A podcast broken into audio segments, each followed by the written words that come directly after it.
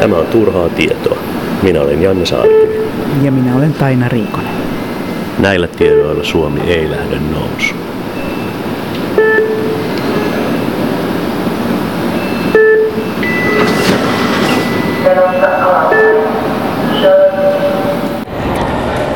Nenetsien eeppistä runoutta on kerätty jo 1800-luvun alkupuolelta alkaen, mutta Emma Kastreenin kokoelma on edelleen julkaisematta.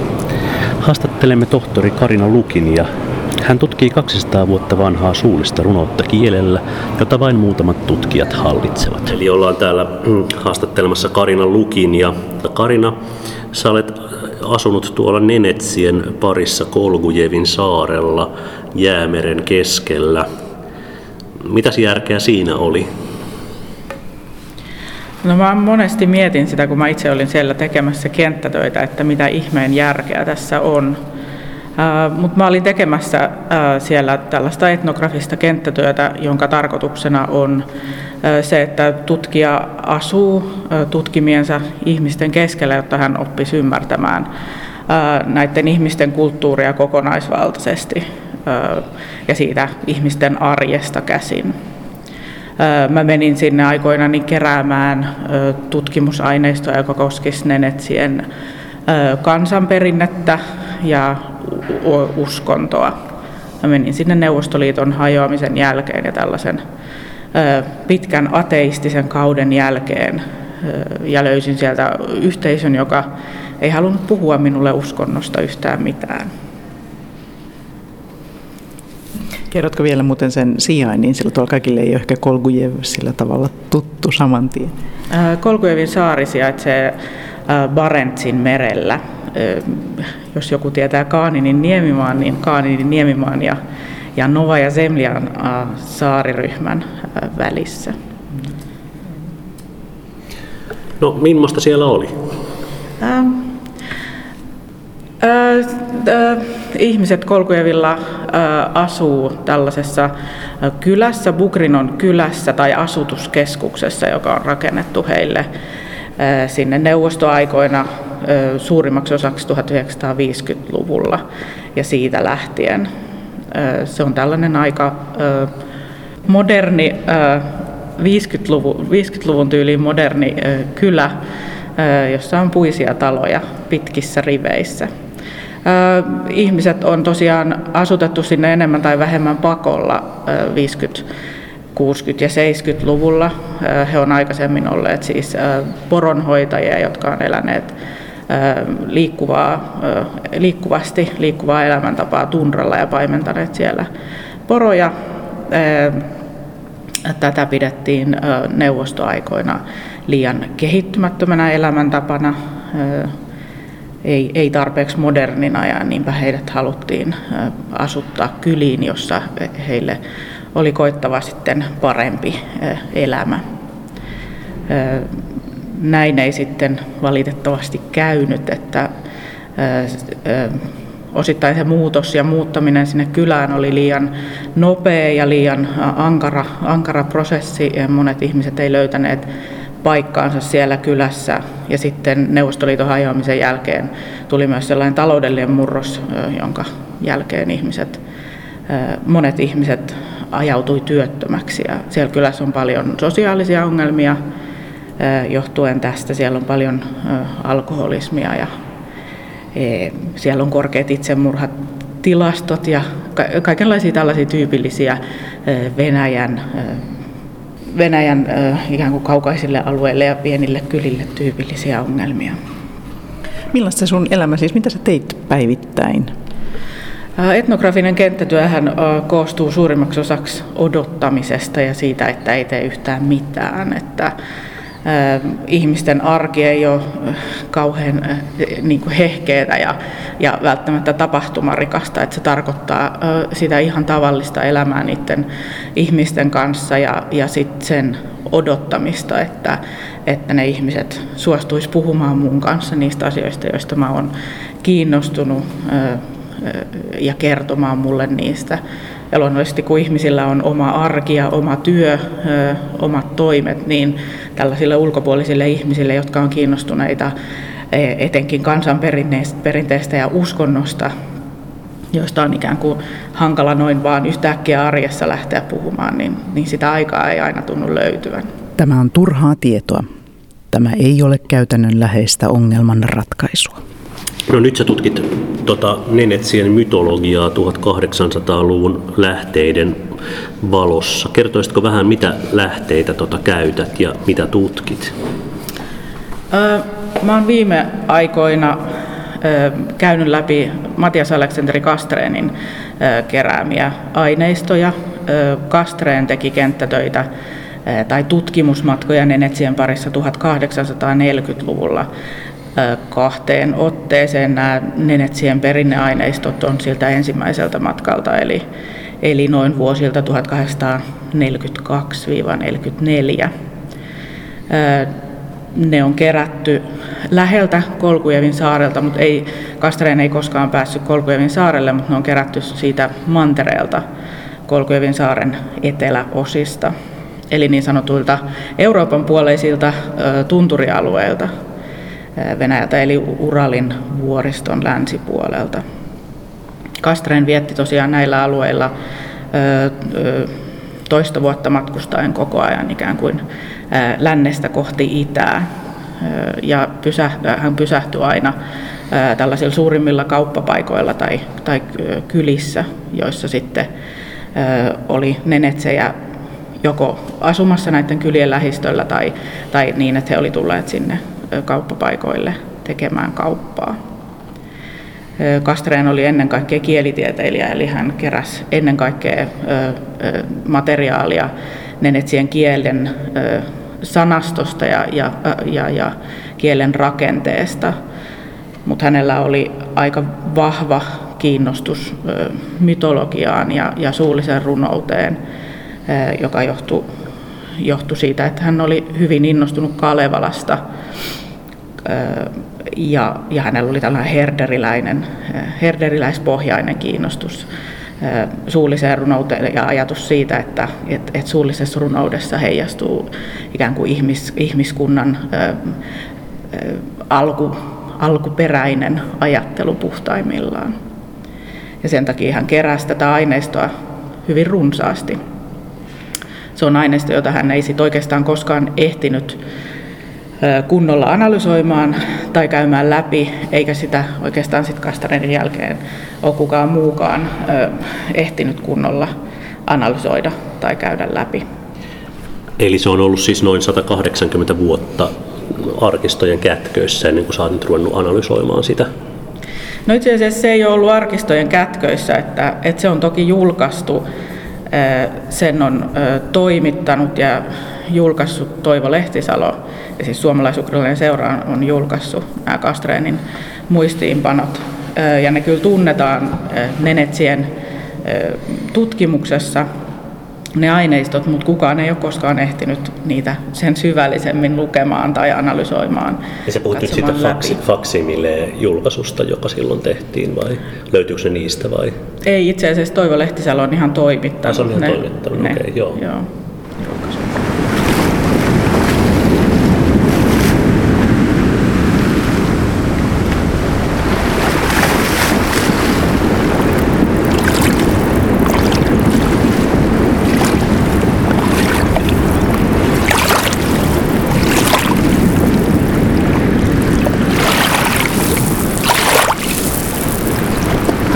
Sua kiinnostaa siinä Kastrenin aineistossa jotenkin eniten tai kutkuttaa, minkä ääreen sä oot jymähtänyt? Siinä on montakin ihan hurjan kiinnostavaa asiaa. Varmaan sellainen ensimmäinen asia, johon siihen törmäs, oli se, että sitä oli tosi vaikea ymmärtää. Ja se on niin kuin itsessään jo ihan hurjan niin kuin kiehtovaa ja, ja niin kuin, vaatii lisää työtä, tai mulla on sellainen mieli ikään kuin, että jos mä en ymmärrä jotain, niin mä, mä sitten luen sitä aineistoa niin kauan, että, että mä saan siitä jotain tolkkua. Ja se on varmaan yksi asia, mikä on, mikä on niin folkloristisen tutkimuksen ytimessä, että, että aineistoa luetaan monta kertaa ja sieltä pyritään löytämään toistuvia, toistuvia ajatusrakennelmia, toistuvia ilmaisuja, toistuvia, toistuvia tapoja kertoa. Ja sitä kautta ikään kuin yritetään löytää jotain merkityksiä siitä aineistosta. Siinä kiinnostaa myös se, että se on kirjoitettua, kirjoitettuun muotoon saatettua runoutta, vaikka se on siis alun perin ollut laulettua. Ja tällä hetkellä me tiedetään, että se järjestelmä, jolla Nenetsien eeppistä runoutta lauletaan, on ihan hurjan, hurjan monimutkainen järjestelmä. Että et siinä yhdistyy, yhdistyy tota, se verbaalinen, kielellinen ilmaisu sellaiseen ä, aika niukkaan, mutta silti hyvin toistuvaan järjestelmälliseen musiikilliseen ilmaisuun, minkä lisäksi tähän niin kuin varsinaiseen ä, ä, niin kuin perussäkeeseen lisätään koko ajan merkityksettömiä tavuja, mikä tekee siitä laulettuna etenkin ulkopuoliselle lähes käsittämätöntä tästä runoudesta. Mutta näistä Kastreenin teksteistä niistä puuttuu nämä lisätavut ja niistä puuttuu myös nämä sävelkulut. Ja musta on ollut ihan hirveän kiehtovaa miettiä sitä, että millaisia ne on voinut olla Kastreenin aikoina.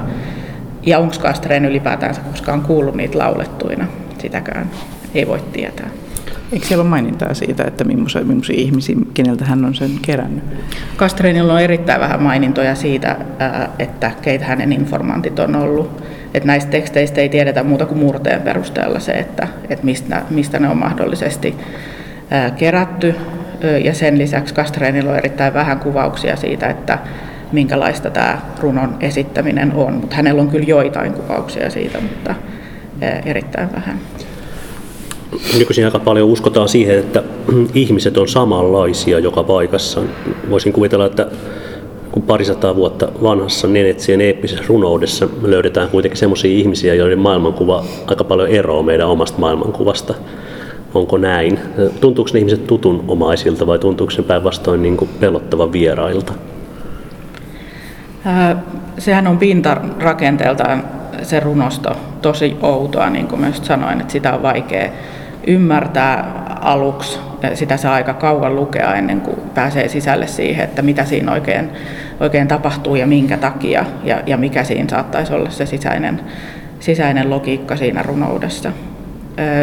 Ja siinä mielessä joo, se on niin kuin tosi erilaista ja, ja niin kuin luo e, ehkä nenetseistä aika semmoisen mystisen ja eksoottisen mielikuvan.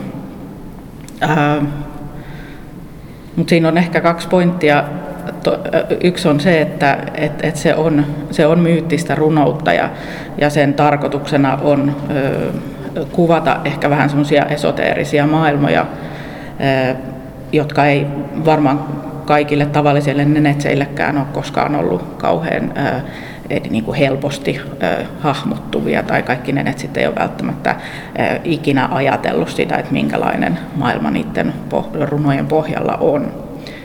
Eli niiden on tarkoituskin ollut olla hieman vaikeaselkoisia. Mutta sitten toinen pointti, mikä, mikä niissä runoissa on, on se, että ne on toki kulttuurisesti ää, ikään kuin erilaisia ja niissä on tosi omalaatuinen ää, ilmaisujärjestelmä ja, ja, ja se kielen käyttötapa ja kaikki on, on, on todella ää, erilaisia, omalaatuisia niin kuin suhteessa meidän omaan kulttuuriin. Mutta sitten kun niitä runoja lukee tarpeeksi ja oppii ymmärtämään sitä maailman logiikkaa siellä taustalla, niin ehkä ne ihmiset ei sitten kuitenkaan ole niin kauhean erilaisia kuin me, että niitäkin kiinnostaa perhe ja, ja perheelämä ja toiset ihmiset ja suhteet niiden kanssa. Ja, ja, ja niissä runoissa heijastuu sellainen maailma, että olisi kiva, jos kaikilla olisi aina hyvä olla ja tämän tyyliset asiat. Ilmeisesti muinaisen nenetsien on kiinnostunut myös seksi. Haluatko kertoa jotain muinaisten nenetsien erotiikasta? No tässä on ehkä sellainen ö, juttu tässä tota, e, eeppisessä runoudessa ja myyttisessä runoudessa, että helposti joo, me nähdään se tosi niin kuin ylevänä ja hienona et, ja arkielämästä pois poissa olevana ilmaisujärjestelmänä. Mutta jos me tarkastellaan tarkastellaankin sitä eeppisen runouden kieltä sellaisena laajempana ilmaisujärjestelmänä, niin sitten huomataan, että nenetsit ei ole sillä epiikan runokielellä kertoneet pelkästään myto- mytologiaa ja tällaisia sota, sotakertomuksia, joita tässä mytologiassa on paljon, vaan siellä on paljon myös arkielämään liittyvää aiheistoa, ja jopa joka treenillä on, on muist, merkitty muistiin yksi tällainen runo, jossa kerrotaan siitä, miten yksin tunralla oleva nainen, joka on sinänä, sinällään jo anomalia tai ikään kuin asia, jota ei saisi tapahtua Nenetsien kulttuurissa, että nainen joutuu yksin tunralle, mutta tämä nainen on yksin tunralla ja, ja hänen luokseen tulee mies ja sitten hän, tämä nainen alkaa tälle miehelle ehdottelemaan sitten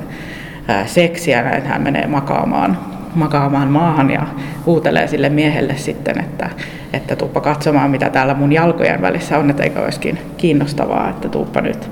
Ja tämä mies kauhistuu kauhistuu sitten tästä ja menee itse asiassa eh, kertomaan eh, tämän tytön käyttäytymisestä eh, hänen jollekin vanhemmalle sukulaismiehelle, joka sitten rankaisee tyttöä kovasti. Myöhemmin tässä runossa kylläkin tämä tyttö menee naimisiin tämän, tämän miehen kanssa, jota hän aikaisemmin pyysi kanssaan seksiä harrastamaan.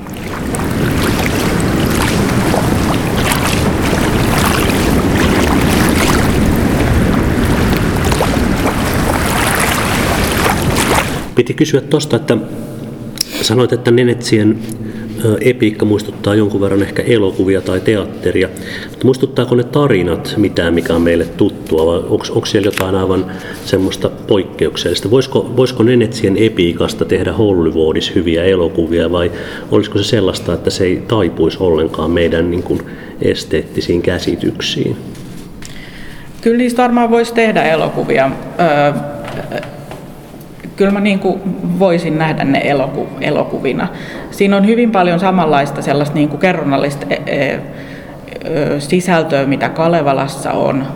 Se on aika semmoista vähän vielä ehkä Kalevalaa jylhempää ja, sotaisempaa epiikkaa. Ehkä jonkin verran vertautuu sitten islantilaisiin saagoihin ja sen kaltaiseen, niin että niistä matkustetaan hyvin paljon näissä epiikan eri, eri runoissa ja tota, näiden matkojen päämääränä on joko hankkia vaimo tai, tai käydä kostamassa joku aikaisemmin koettu vääryys ja, ja matkojen takana usein koittaa aika raaka sota.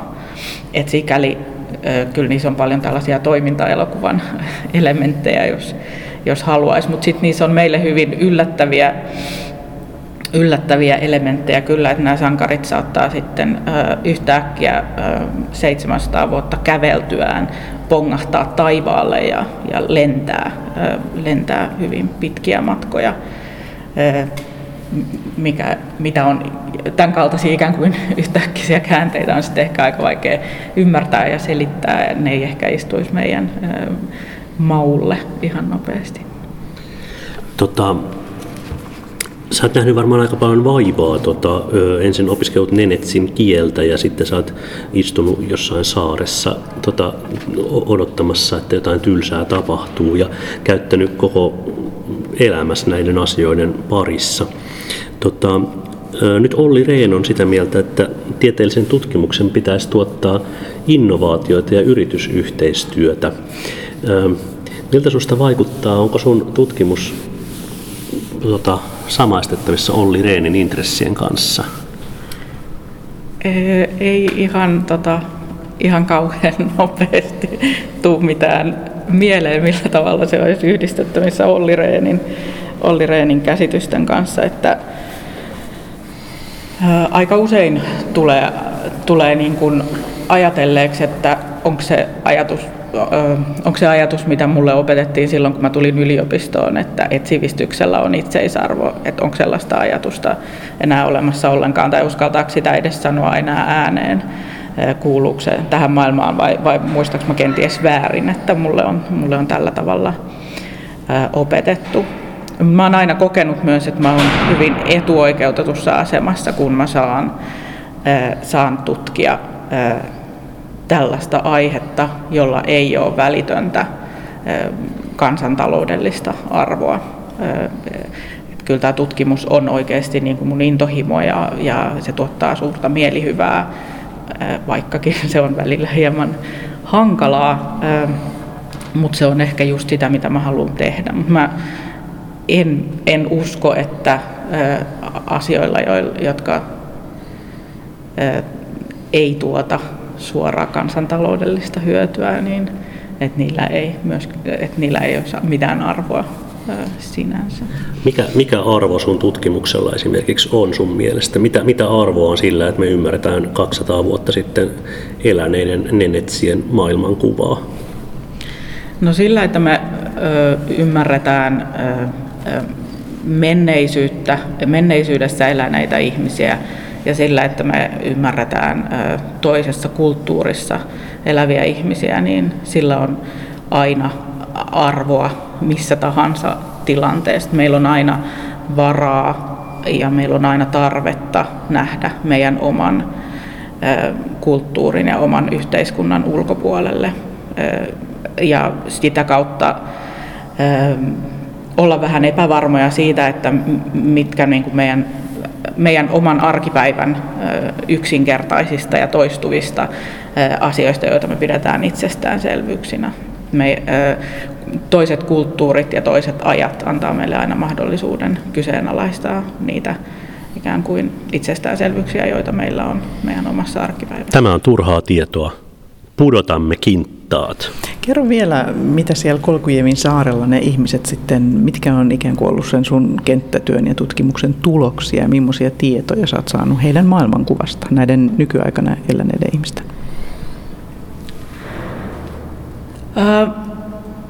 Se tavallaan varmaan sellainen pääasiallinen, jos haluaa tiivistää mun kenttätöiden tulokset, ja se on, ne on itse asiassa sit mun väitöskirjan tutkimustuloksia, niin on se, että niiden aika voimakkaiden ja väkivaltaisten neuvostomuutosten jälkeen niin Nenetsien maailmankuva, mm, maailmankuvan niin kuin perusrakenteet on löydettävissä vielä aika paljon siitä poropaimentolaisten nenetsien maailmankuvasta. Huolimatta siitä, että nämä nenetsit, jotka asuu Kolkojevin saarella, ei puhu enää nenetsin kieltä. Ja tosiaan suurin osa heistä ei myöskään enää harrasta paimentolaiselämäntapaa, niin heidän ikään kuin arkiymmärryksensä siitä, miten maisema, maisema hahmottuu ja, ja minkälaisia paikkoja siellä saarella on, niin ne perustuu aika paljon siihen poronhoitajan elämään, elämäntapaan ja siihen sen maailmankuvaan. Mutta toki siinä Kolkojevin Nenetsien maailmankuvassa on paljon myös sellaisia neuvostoelementtejä, jotka on monilta osin yhteisiä niin kuin kaikille Neuvostoliitossa eläneille kansoille. Esimerkiksi taloudellinen ajattelutapa ja monet ikään kuin arkipäiväiset puheentavat on, on paljon sellaisia, joita me voidaan löytää monilta neuvostokansoilta. Mä sanon vielä sellainen asia, että ähm, kerro siitä Nenetsien mytologiasta jotain. Minkälainen se Nenetsien mytologian maailmankuva? Jos me ajatellaan meidän maailmankuvaa, mitä, mitä, mitä myyttisiä aineksia meillä on. Meillä puhutaan äh, vaikka rakkaudesta ja menestyksestä ja urasta ja tämmöisiä tavoitteita on ihmisillä. Pitää, pitää menestyä, pitää toteuttaa itseään, pitää saada rakkautta, kaikkea sellaista. Minkälaisia tavoitteita vanhoilla nenetseillä oli? Nenetsien mytologiassa on hirveän, siis siinä mytologian kerronnan pintarakenteessa on hirveän tärkeää se, että perhe on kokonainen ja perheen kunnia, kunnia säilyy. Ja tota, tässä mytologiassa pyritään saamaan aikaan hyviä aviosuhteita niin, että, että tota, sekä perheen miehille että naisille löytyy niin kuin rikkaat, rikkaat vaimot ja miehet. Ja näitä aviokumppaneita lähdetään usein hakemaan hyvin pitkien matkojen takaa.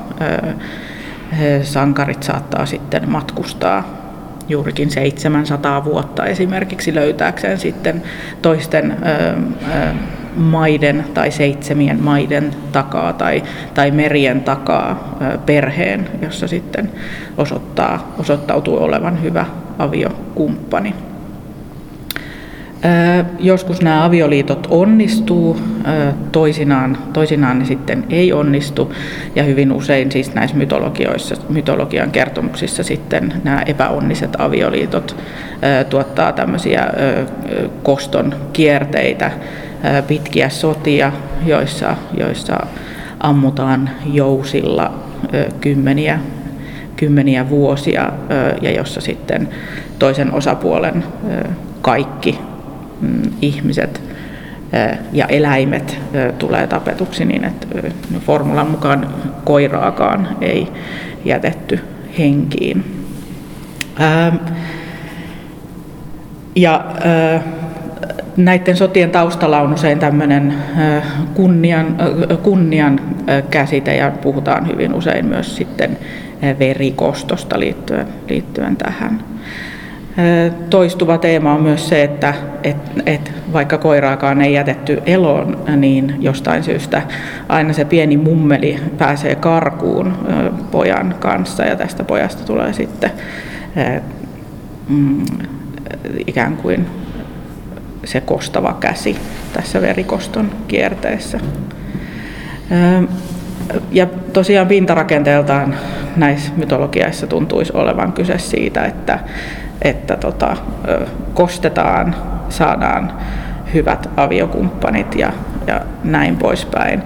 Ö, mutta kun niitä alkaa tarkastella ö, niitä toistuvia matkan teemoja ja niin kuin, liikkumisen elementtejä, niin huomaa, että niissä aika usein sitten tunnutaankin siirtyvän tuon puoleiseen maailmaan ja, ja lentävän, ne sankarit tuntuu lentävän ylemmäs taivaaseen tuon puoleiseen tai, tai sitten he matkaavat maan alle.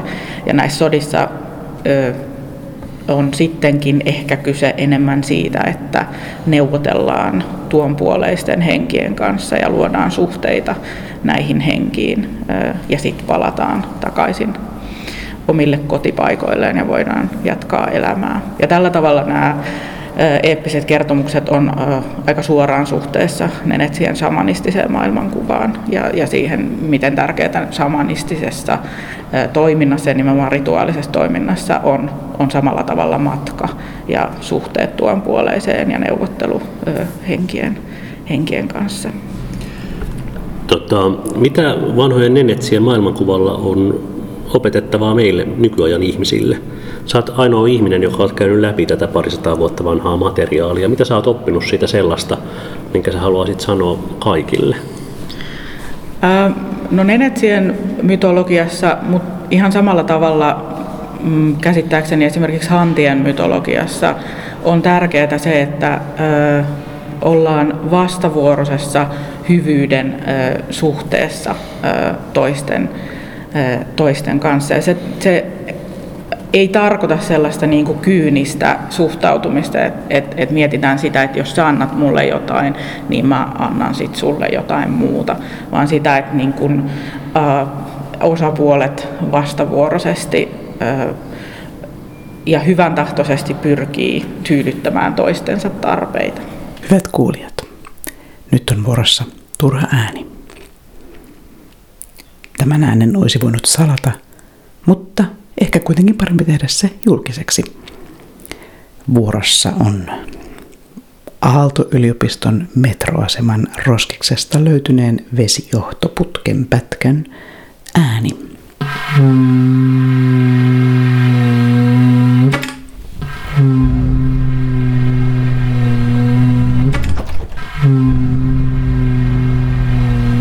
Ja nyt kuuntelemme 21 sekuntia hiljaisuutta sen kunniaksi, että Länsimetron vielä avaamaton rataosuus on 21 kilometriä pitkä.